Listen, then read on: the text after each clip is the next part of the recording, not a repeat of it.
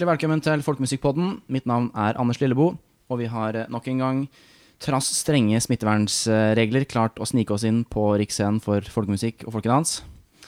Og uh, i dag er vi i gang med tredje episode av en slags uh, føljetong som vi driver med, der vi tar for oss uh, instrumenter som er sentrale i den norske folkemusikktradisjonen. Og i dag så har turen kommet åt torader, eller diatoniske trekkspill. Og jeg vil påstå at vi har kanskje muligens den perfekte gjesten i dag for å prate om det emnet.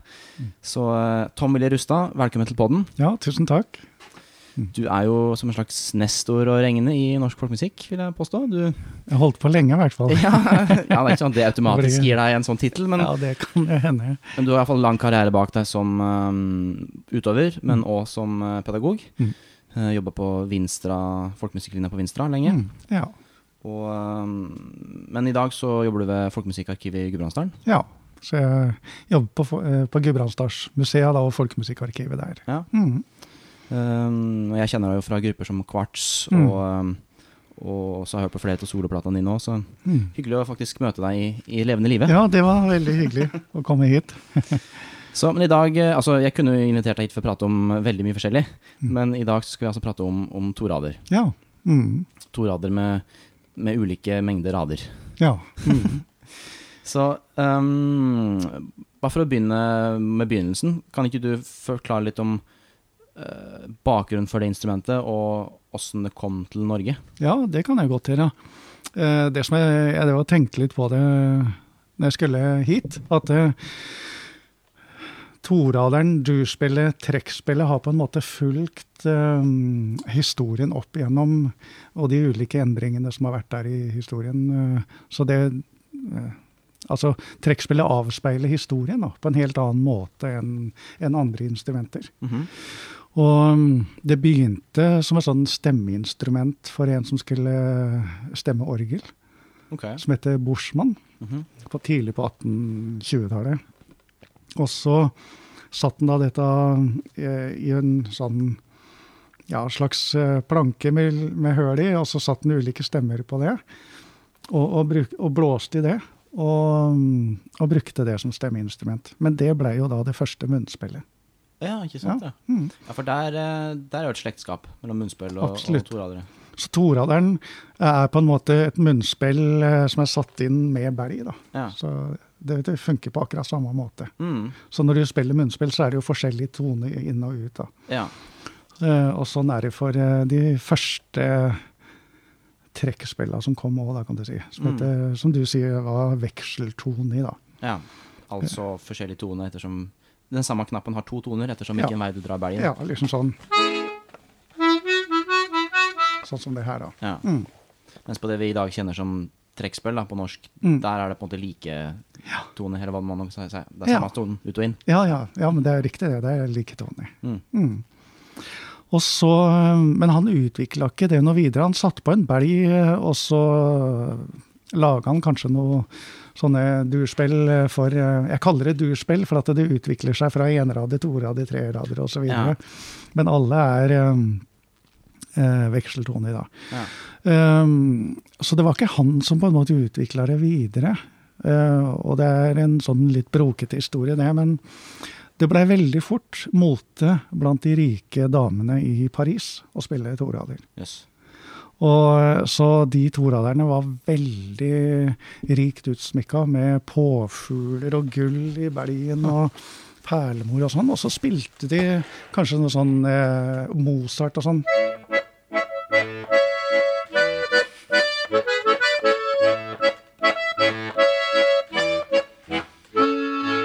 Et eller annet sånt noe. Don Juan eh, Mozart, tror jeg. Ja. Og det er klart, da har du liksom både melodi og komp og Ja. eh, fullt orkester, liksom, i, Ja. i fanget. Mm. De første um, spilla hadde bare to basser med uh, grønnbass, som vi kaller det, og så en akkordbass, da. Ja. Så bare én grunntone og én akkord, rett og Ja. slett? Mm. Så da er det, men det er uh, hovedtreklangen, altså tonika, som vi da sier, liksom den som er innover. Og så når du da tar de tonene utover, Ja. så er du da dominant. Da har du to akkorder. på en. Riktig. Mm. Og etter hvert som eh, da de rike fruene ble lei av å spille torader på utafor uh, sommerpalassene sine, Ja, det- så var det egentlig i Tyskland at det her utvikla seg videre. Ja. Så ganske fort så produserte de rundt eh, 100 000 spill i løpet av et år. Ja, i, så var det eh, ganske fort masseprodusert. ja. Så det, det egna seg veldig godt for masseproduksjon. Mm. Og da blei spillet billigere, Mm. enklere. Mm. Og så kom det til Norge sånn rundt uh, Ja, det kom i hvert fall ut på bygda rundt 1860. Oi, Så tidlig, ja. Ja. Og, men etter hvert så Hvilken type spill var det, da? Var det på en måte én rad på Ja. det spillet? Ja. Det var én rad. Mm. Rad. En, en, eh, et munnspill, da, kan du si. ja, ikke sant? Mm. Og så eh, Ja, så, og, og de første spillene kosta kanskje en sånn En månedslønn, kanskje. Mm. Men etter hvert så, så eh, rundt 1910-1920 så kosta en sånn torader bare en eh, 5 av en månedslønn. Ja. Så det var noe som veldig mange kunne kjøpe seg. Mm. Og det har kanskje noe å si for populariteten til Ja. Det har, og det var særlig Ja, det, det er tre ting. Aha. På slutten av 1800-tallet så var det en pietistisk bevegelse bevegelse i Mm. Norge, med haugianere og lestadianere, Og der var jo fela sett på som djevelens instrument. Ja. Men toraderen var såpass ny, så den slapp litt unna. Eh, så det var mange som da slutta å spille fele, ja. og begynte å spille eh, torader. Og så var det det som jeg nevnte, at det var billig, da, Mm. så mange kunne kjøpe det. Og så var det det at du kunne spille melodi og kompe deg sjøl samtidig. ja. Litt, litt som på et piano, bare mye billigere og Ja. mer portabelt. Mm, absolutt. Så sammen med at eh, Pols, Springar, Halling gikk, gikk, litt ut av bruk. Ja. Så, så, kom da Gammeldansen med reinlendere og alt sånt. Mm. Og det passa jo perfekt for, for uh, durspillet, da. Ja. Mm. Så det utkonkurrerte fela. Ja, mm. ikke sant. Der har det vært en del såre følelser mm. bakover, tror jeg. Ja.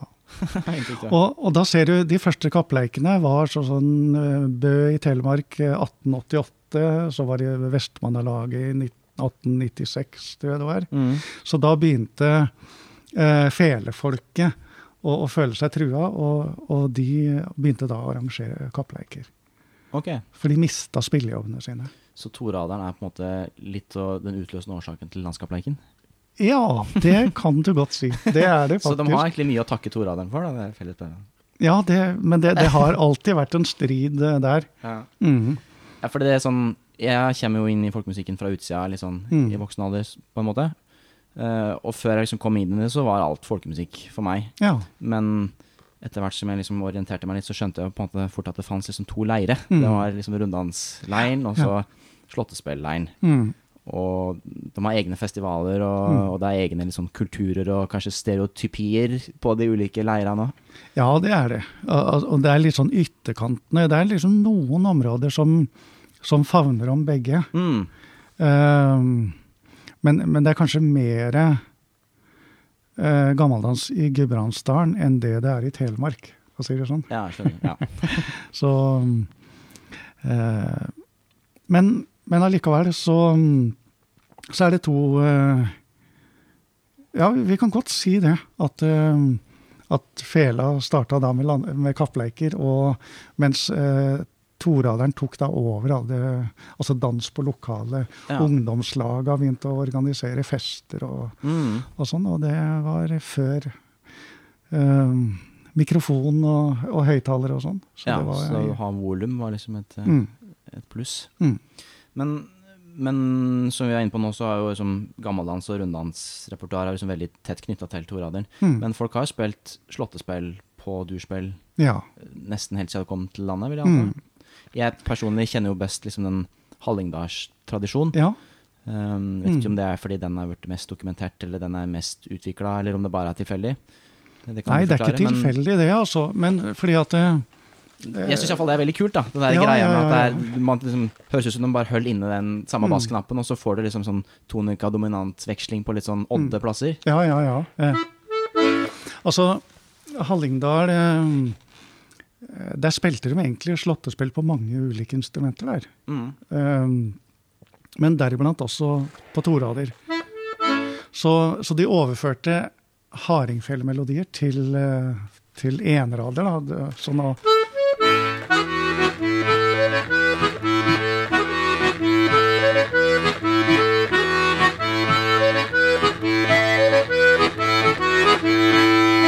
Og så videre. Mm. Så da har du på en måte en melodi, og så ligger da bassen nede hele tida. Ja. Som en bordun. ja, for det blir liksom bordu, Selv om det veksler hele tida, så i og med at det bare veksler mellom de to, mm. to um, tonene, så blir det en sånn meditativ bordunaktig effekt av det. Ja, det gjør det. Så, så um, du, du har på en Altså, du blir tvunget til å ha to toner. Ja. Men, men allikevel så, um, så er det nesten alle enraderspillere som jeg har vært og gjort opptak med, eh, forsøker å imitere hardingfeleslåttene. Mm. Mm. Så det er liksom det som er eh, idealet, da, kan du si. Mm. Og mange spilte begge deler òg, både hardingfele og Ja. Men eh, 1860-1870, når eh, durspillet da kom til Norge, så, så var det ikke bare gammeldans. Det var Pols og Halling. Og, Mm. og, og da overførte de bare det repertoaret til det nye instrumentet. ja. Mm. Og ja, jeg vil si at det kler jo veldig godt, det instrumentet òg, Ja. på en måte. Det gjør det. Det blir eh, Men det er bare ett sted i verden som har samme tradisjonen. Mm. Og det er i, um, i, på Sicilia. okay. utafor Italia. Mm. De, de spiller litt på samme måte. Med den, liksom, den bordunaktige bass... Mm. Ja. Mm. Men jeg har også hørt at um, um, det er en del uh, sekkepipemusikk Mm. som også har blitt overført til toraderen. da. ja. Hvor de bruker litt samme Ja, jeg kjenner jo veldig godt til sånn den irske Mm. tradisjonen, og der er det jo mange eh, ja, toraderspillere som, som sier det, da. At de har liksom sekkepipe som stilideal. Mm. Absolutt. Um, ok, men uh, den toraderen du sitter med der nå, den er jo en fryktelig flott instrument. Ja. Det er ikke bare to rader, det er masse ekstra knapper og forsyninger og Mm. sånn. Det er ikke en sånn type torader man spilte på for 50 år siden i Norge. Ja, det er et godt spørsmål. Jeg ser iallfall for meg en litt sånn sliten honer. Ja, sånn eh, altså det folk, glorete rød farge. ja, altså det folk forbinder med torader, Mm. det er de røde honerne. Ja. Men de er nye. I, okay. i eh, historisk sammenheng så, så er det sånn de gamle eh, spilla så ut. Mm. Allerede tidlig på, mm, på 1900-tallet så, så var jo bare alle spilla i tre. ja. Og, og så begynte det da med enrader, torader, trerader. Mm. Og så begynte man med liketonig bass, og så eh, utvikla det seg da videre til eh, trekkspill. da. Ja og så forlot de på en måte toraderproduksjonen. Og så kan du si de begynte med moped, og så endte de opp med bil, da, kan du si. Ja, Og de gikk aldri tilbake igjen til å begynne å lage moped. Nei, de, de fabrikkene som produserte toradere Mm. Så da ble det sånn Torader ble på en måte ikke bra nok å lage. da. Nei. Ja, for eksempel, jeg, har, eh, jeg, kommer, jeg har en kompis i Galway som har som jobb, og liksom, eller deltidsjobb i hvert fall, da, å liksom kjøper gamle som Paolo Soprani-spill Ja. og lek, og så Mm. pusser dem opp. da. Og det er sånn som du sier, de er fra Mm. 1920-30-tallet, og de, de ser jo veldig, de ligner litt på det spillet ditt, egentlig. Mm. Veldig sånn masse forsikringer og, Mm. og flotte greier, liksom. Um, Så sånn så spilla ut før. ja. Um, Og de er honerspillene, det kom kanskje sånn etter krigen, da? Ja, altså det, Veldig sånn enkle og plast og det Altså, plast var jo moderne. mm. Eh, folk var dritlei eh, tre. Ja. Eh, så det, det var noe som heter celluloid, ja. eh, som da er et sånn plastikklignende materiale som Mm. du bløter opp i eh, aceton. Oi, ok. Og da kan du bare brette det over spillet, og så kan du bare, på samme måte som når du tapetserer, bare få bort luftlommene, Mm. og så skjære til, og så blir det da plastikk da, utapå. Ja. Og det kom Kanskje det kom på eh, rett før krigen, kanskje. Mm. Og så eh, I hvert fall på torader. da, det, På trekkspill tror jeg det kom eh, litt før. Men det var liksom sett på som litt gjevt. da. Ja. Mens eh, Men bare for å si det med Honer, da, så, eh, så var det når Toradetrioen eh, på en måte hadde en liksom revival for det glemte instrumentet torader. ja, bandet Toradetrioen. Ja, eh, fra Hallingdal. Mm. Når de da begynte å spille igjen, da var det egentlig kun ett spill det var mulig å få tak i, Og det var Honer. og det var Honer. Og det her er på 70-tallet eller noe sånt? Eller? Ja, jeg lurer på om det er liksom slutten av 60-tallet, begynnelsen av 70. Ja. Ja. Mm. Og det som er kult, da, det er at eh, da var egentlig hele repertoaret eh, dødt. Eh, så det de tok opp igjen da, det var det som var popmelodier i Kristiania på rundt 1910. Okay. Og det var en som heter Gotthard Eriksen. Mm -hmm. Gotthard Eriksen han eh, spilte torader og, og hadde egen frisyre. Eh, med en sånn der eh, spesiell eh, permanent som ble kalt for Gotthard. Ja, så folk liksom gikk og skulle ha Gotthard Gottardsveisen. Ja, Ja, Og lang, hvit jakke og slips og sånn. Var skikkelig sånn gentleman. Og han spilte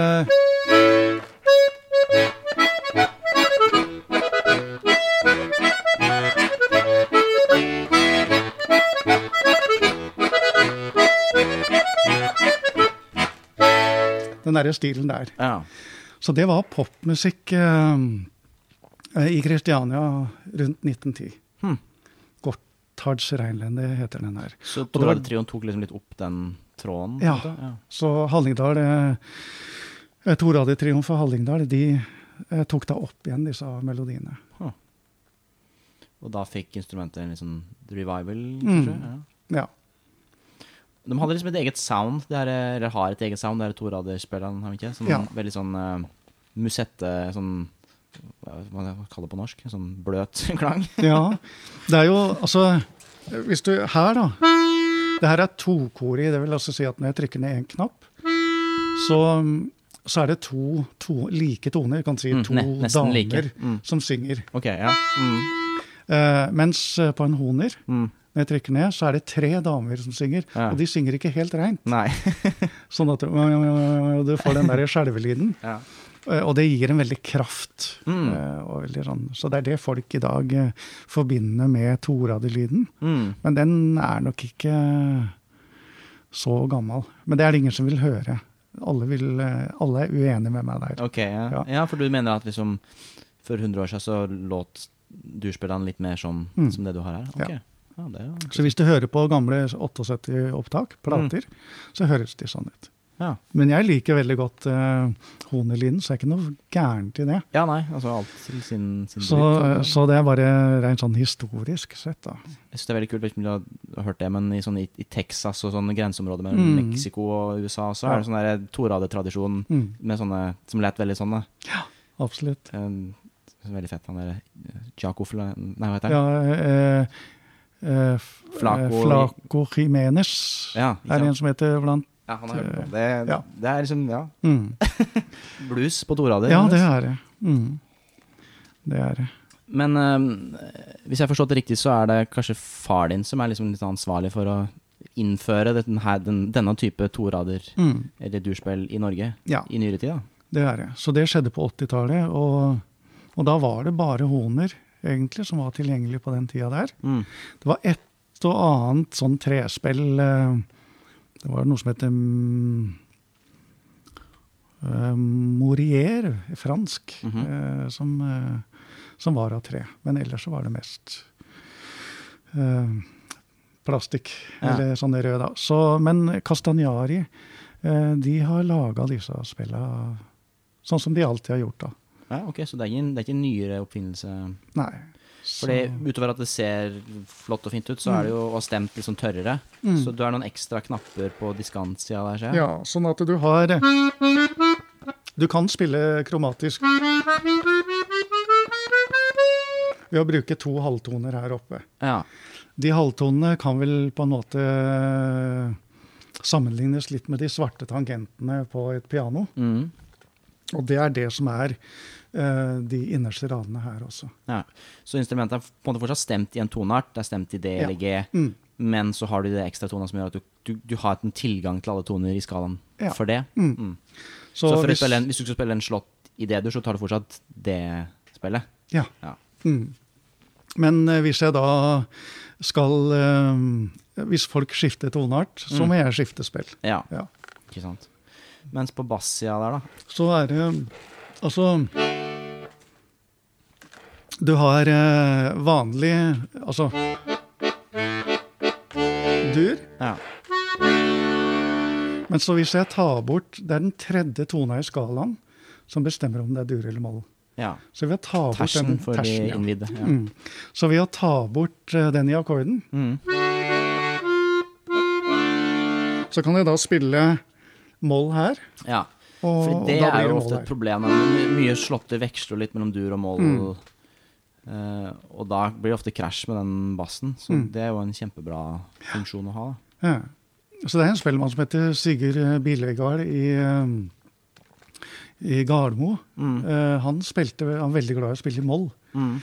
Men, uh, Men spillet hans var i dur. men han kom på deg dur, Ja. så det ble sånn.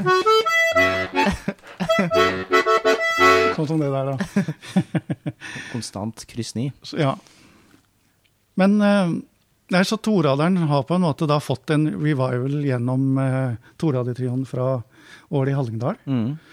Eh, men når da faren min importerte de spillene her, eh, Castagnari, så begynte han å spille på en litt annen måte. Og Ja. bruke bassene på en litt annen måte. Mm. Sånn som det her. eh.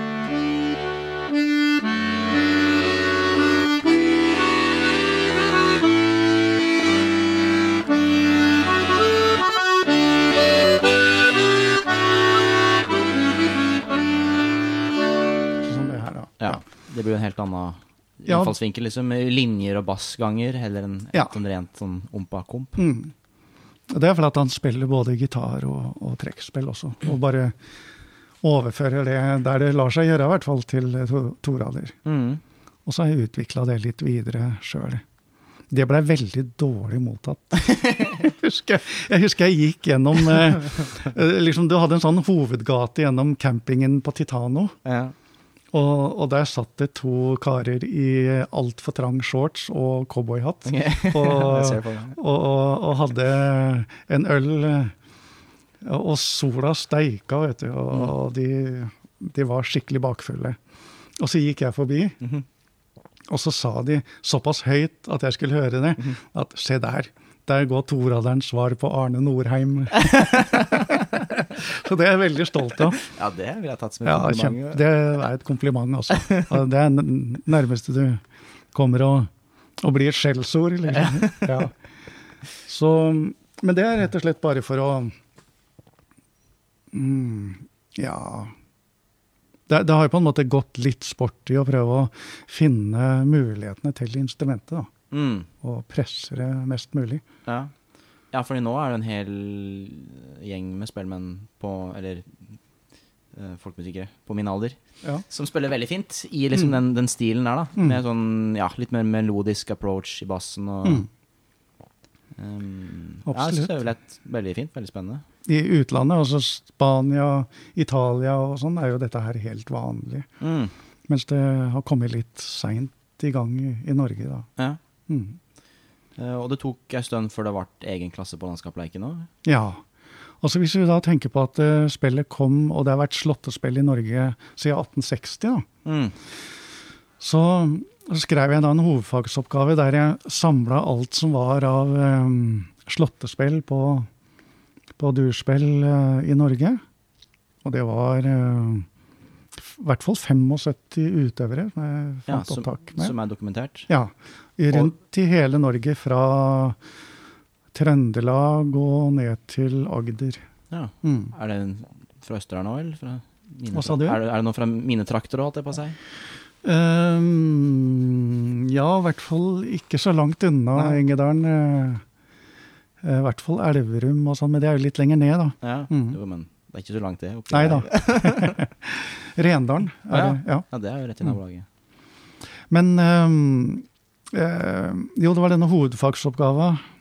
Og jeg samla da folkemusikk fra på durspill da, Mm. fra store deler av Norge. Og gikk til eh, lederen for landslaget for spellemenn, Mm. Jørn Lien het han, det, som var leder da, og sa at det, er faktisk en kjempelang tradisjon i å spille slåtter på durspill. Mm.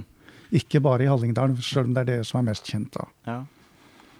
Og han gjorde det han kunne, eh, og da ble det egen klasse på landsfestivalen. Vi fikk ikke spille på landskapsleiken, men Nei. det var da liksom både gammeldansklasse og slåttespel. ja, så det var slåttespill på Torade på landsfestivalen Ja. før landskapsleiken, ja. Ja. Og så, i eh, 2005, Mm. da klarte vi endelig å få gjennom eh, Det var vel Randi Skeie Jones som var leder da. Vi klarte å få gjennom eh, slåttespill på, på durspill, og det var i 2005. ja. Så da hadde det liksom vært to verdenskriger. Vi hadde eh, landa på månen og eh, funnet opp både sykkel og bil og, og datamaskin og alt mulig. Før vi da endelig fikk torader på landskapsleiken. Så det var en stor begivenhet. Ja. Så da er eh, stridsøksa er eh, gravd ned Ja. i forhold til at vi var rivaler da, en gang i tida. Mm. Mm. Ja, men eh, det er jo kanskje en fin plass å slutte òg. Ja. Men Mm. hyggelig Sirkelen sirkel er slutta. Sirkelen er slutta, ja. Men Mm. eh, veldig hyggelig at du kunne komme innom Folkemusikkpodden. Ja, det var kjempetrivelig å komme hit. Og den her oppgava som du prater om, er den å Mm. få tak i, forresten? Ja. lære mer om den? Eh, Den driver jeg og redigerer og har håp om at den skal komme ut på Landskapleiken neste år, Ja. i 22. For da er det nemlig egen Altså, det er utdeling av eh, kongepokal i, durspillklassen. Ah, ok, ja, perfekt. Så det, det må være en fin markering for, for en bok om slåttespill på enrader. Ja. Mm. Er det noen andre ressurser du vil anbefale folk å, å sjekke ut, hvis de vil lære mer om, om Mm. i Norge? Jeg veit ikke. Kanskje de som har jobba mest med slåttespill på, eh, på durspill nå, det er jo Ole Bull-akademiet Mm. og, og miljøet rundt der. Mm. Med, med mange fra Vestlandet som, eh, som tør å ta tak i den Ja, nye tradisjonen. Vi kan jo linke litt utøvere og sånn, kanskje, i, Ja, det er jo podkast-episodeinfoen. Ja, absolutt. Det er jo eh, Kristoffer Kleiveland, da, selvfølgelig. Mm. Um, og ikke minst Anette Thorsheim. Mm. Eh, som også har laga en veldig flott eh, instruksjons-, altså nybegynneropplæring, som er på gjennom Musikkforlaget. Ja. Og, og som også gjør veldig mye spennende utvikling. Ja. Ellers har du Hilde Fjæringøy, da, selvfølgelig, som eh, ja. utvikler den nordnorske stilen. Ja, hun det er veldig fint. Mm. Og Leif Ingvar Ranøyen, da, som spiller pols i Sver. Mm. Så det er, det er veldig mange utøvere og veldig mye spennende som skjer. Ja. Kult. Da håper vi det bare går videre oppover. Ja, Skal vi slutte med en låt? ja det kan vi gjøre. En, eh, en reel, kanskje? Ja, altså Jeg lærte jo mm, en del reeler av Ånon Egeland. Det Ja. var han som gjorde meg oppmerksom på at det, det fins en ganske rik uh, reel-tradisjon og repertoar i Norge i dag. Mm, langs kysten spesielt? Ja. sikkert. Mm. Særlig, særlig langs kysten. Så mm, den har jeg lært av han. Og det er en reel etter Ånden England. Ja.